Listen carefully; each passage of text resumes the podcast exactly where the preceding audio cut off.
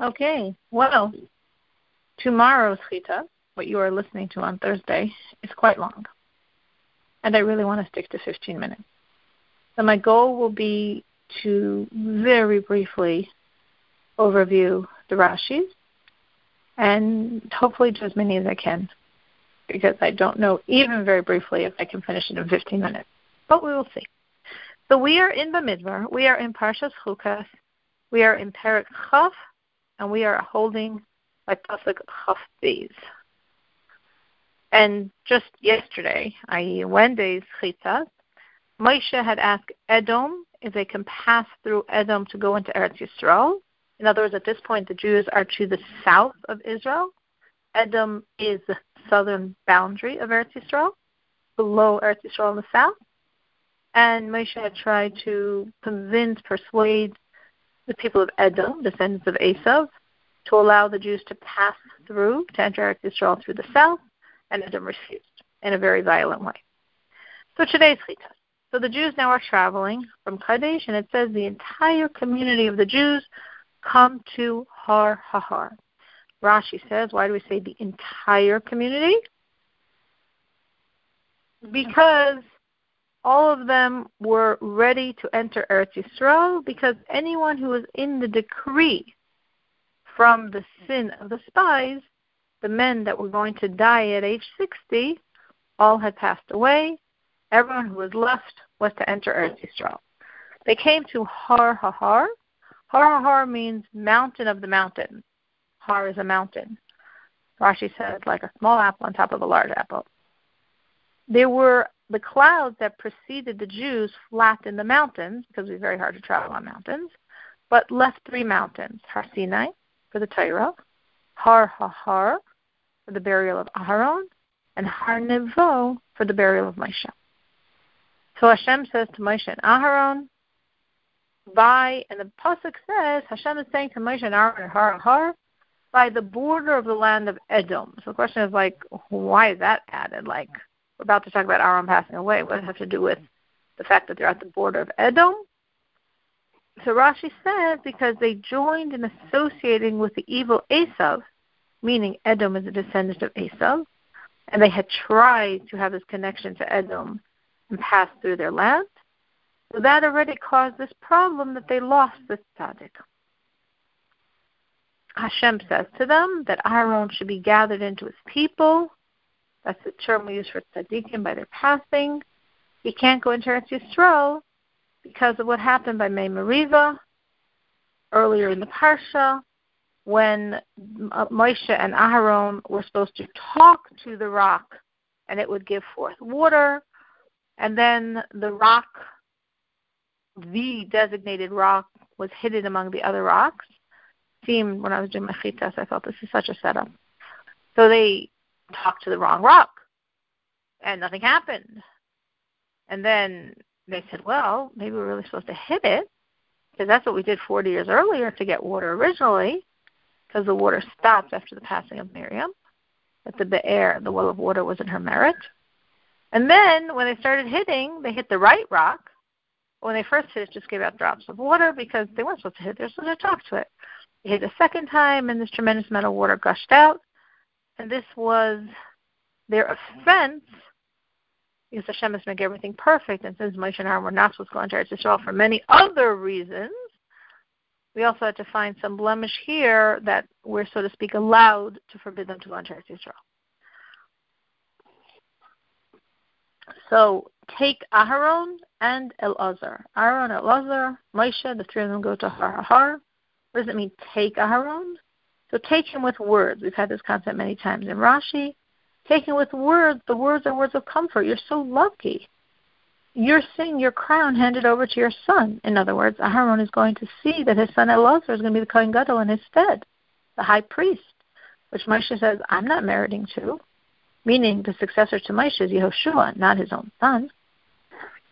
So Moshe, Aharon, and Elazar go up to the mountain, Har Har, to this cave.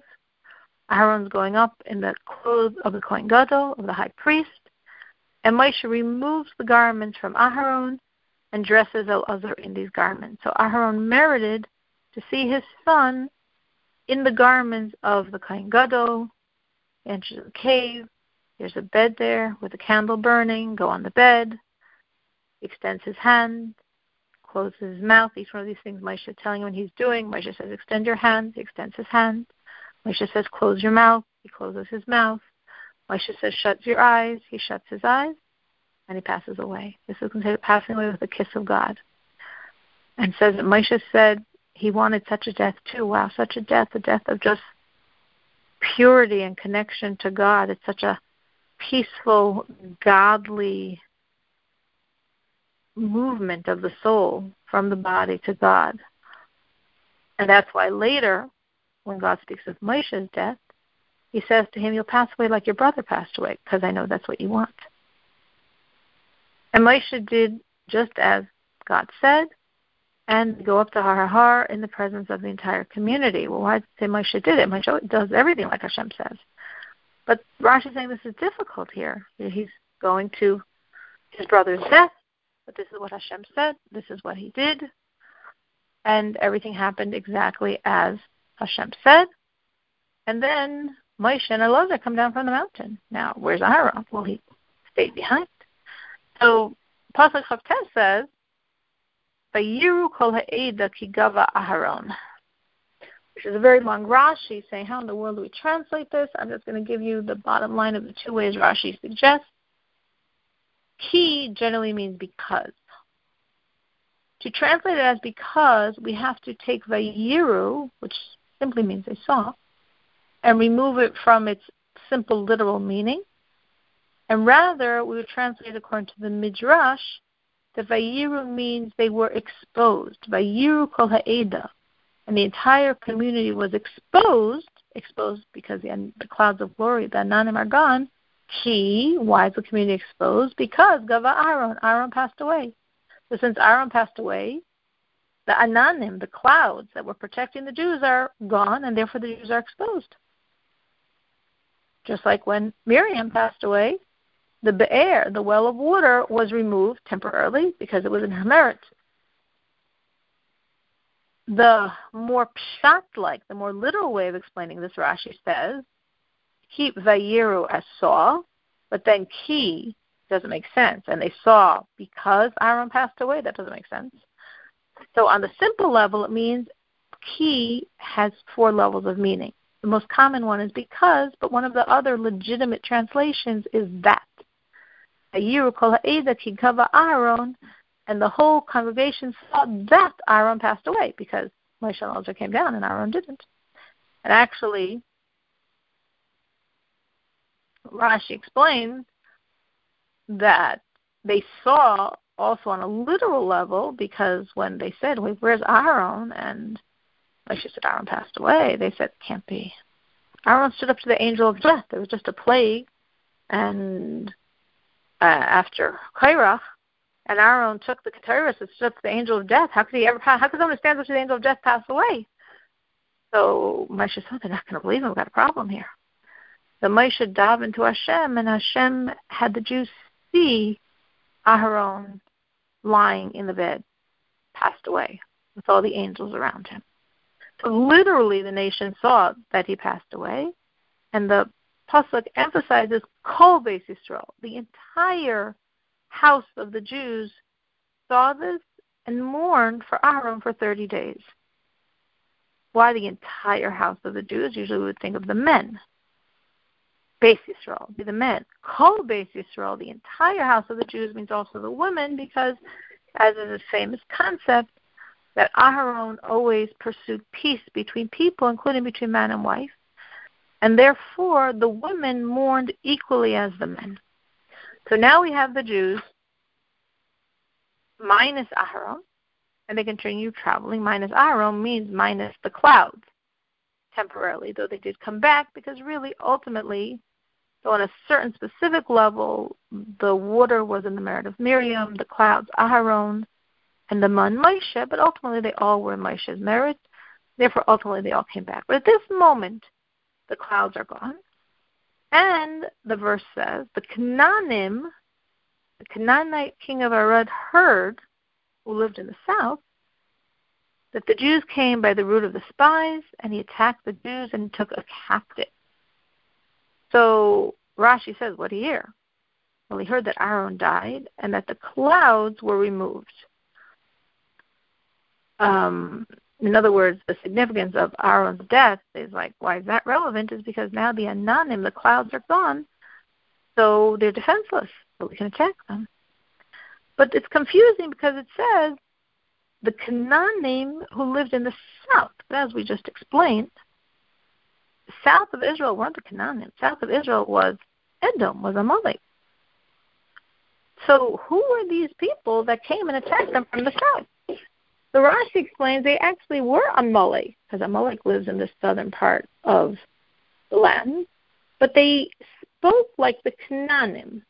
Why? Because they felt that then the Jews will hear them speaking the, the language of the Canaanim and would dive into Hashem, save us from the Canaanim. But they're really not Canaanim, ha ha ha. They're really Amalekim, and therefore they would not be affected by the Jews' prayers and Hashem saving them from the Canaanim. Somehow they weren't smart enough to realize that even though they were speaking the language of the Canaanim, they didn't change their dress. And they still dressed like the Amalekim.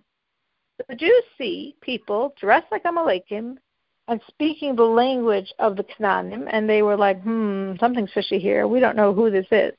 Are these Canaanim pretending to be Amalekim dressed like Amalekim? Are these all Amalekim pretending to be Canaanim and talking like Canaanim? So the Jews said, let's be safe. And just say, Hashem, please save us from this people. So whoever they are will be saved.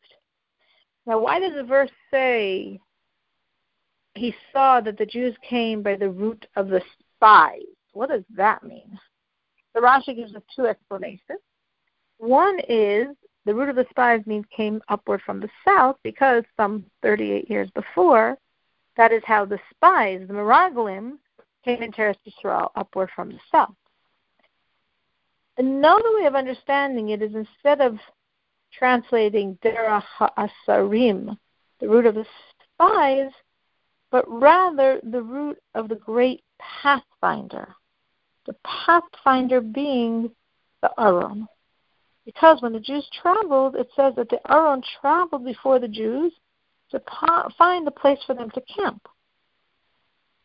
So the pathfinder is the Aron. So what does it mean they saw, again, let's go back to what we're talking about here. We're talking about these Amalekim. That the Amalekim saw, or heard, sorry, the Amalekim live in the south, heard that the Jews came by the route of the pathfinder, by the route of the Aron. What is that trying to say? Well, the implication is only the Aron. In other words, normally there's the Aron, there's the ark, and there's the protective cloud. But when the Canaanim heard that the clouds are gone, and therefore the Jews are traveling the route of the Aron alone, without the clouds, oh, this was reason for war. And so they had this war, and they got one captive. And Rashi explains it wasn't even a Jew. It was someone that the Jews had captured. And why is Rashi so sure it wasn't even a Jew? Because we don't see any sin here that the Jews did that would that would make it commensurate, that would make sense for a Jew to be taken captive this way. So therefore, Rashi is saying the Shevi here, the captive, is this one Shifcha, this one not Jewish maidservant. But still, this was one non Jewish captive that the Jews had taken captive, but was now working for the Jews, and therefore the Jews were giving that respect to. But you took her captive, we have to avenge this. And we're swearing here that we're going to go and fight this nation. And when we win, if we win, we will win, we will consecrate all of their cities, meaning we will destroy them, and all of the spoils we'll give to God. We're not doing this war for us to take spoils. We're doing this war to avenge what happened. And that is what happened. And Hashem delivered these Canaanim, aka Amalekim, into the Jews' hands. The Jews destroyed them and consecrated all of their cities, and therefore called the region Charma, because Charma means destruction. That they destroyed all the people, as Rashi explains, by killing them, and they made all of their possessions cherem, meaning consecrated to Hashem. They did not take of the spoils; all the spoils were given over to the to Hashem. Um, at this point, we have one final story, and I will just give it over in like a minute not going through Psukim and Rashis because we won't have time for that. I'm trying to stick to our 15 minutes. But at this point, the Jews suddenly are like, uh oh. Aaron passed away. They lost the clouds. They just had this war. The Pasuk said they turned back by the way of the Yam Suf. And they were like, here they actually turned back actually seven journeyings and they were they were in a really bad space and they were like what's going on? What's going on? We're we're never going to make this. We're never going to get to israel. All we have is this horrific mun you know it's such a crazy food. We eat and we never have to use the bathroom. That's that's nuts. What's going to happen? Someday we're going to explode from all this food inside of us and Hashem, hearing the ingratitude of the Jewish people for this most amazing food, the man, which we're told is we'll, have by Mashiach as dessert for the Suda, which we're told is the food of the angels, its godliness. He sent the snakes to bite and kill the Jews, specifically the snakes, because they can only eat dust, against people who could have one food that takes like everything versus the snakes for whom every food tastes like dust. And also because the snakes, their whole punishment came because of their words, because of what the original snake spoke to Chava in the Garden of Eden, in Gan Eden. And if the snakes were punished that way, they're very fitting to punish people who are speaking so wickedly and so ungratefully for this. And then the Jews realized they sinned. They turned to Moshe. Moshe immediately didn't hold any grudge for all the bad words they had just poured on Moshe, davens to Hashem. And Hashem said, Make an image of a snake, put it on a banner, and then was bitten will look at this and live. As Rashi explains, not because this image of a snake gives life, but when they looked up at the snake, they're looking upward to heaven. They're reminded of Hashem, looking at the snake. They're thinking what happened to them. They're reminded of Hashem as they look upward and they're davening. They're doing tshuva and then they will be forgiven, they will live. And Moshe specifically, the word here Hashem is using for a snake is a, the word here is for a snake that the Jews used is a nachash. Nachash, snake, has the same etymology of the word copper, nechoshet. Hashem didn't tell him to make a copper snake, he just said make a snake. But Moshe said, you know, in the holy tongue, all of the words for things res- reflect their spiritual truth, as we're actually joining today's tiny portion of the last few days. So a snake is nachash. Nachash is etymologically like the word nechoshe, copper. So obviously copper reflects the energy of the snake. So Moshe made a nachash nechoshe, a copper snake, put it on a banner high up that all the Jews who were bitten could look upward, see the snake, turn to Hashem, do tshuva, and be healed. Brief rendition of all the last psukim and rashis of today's chita.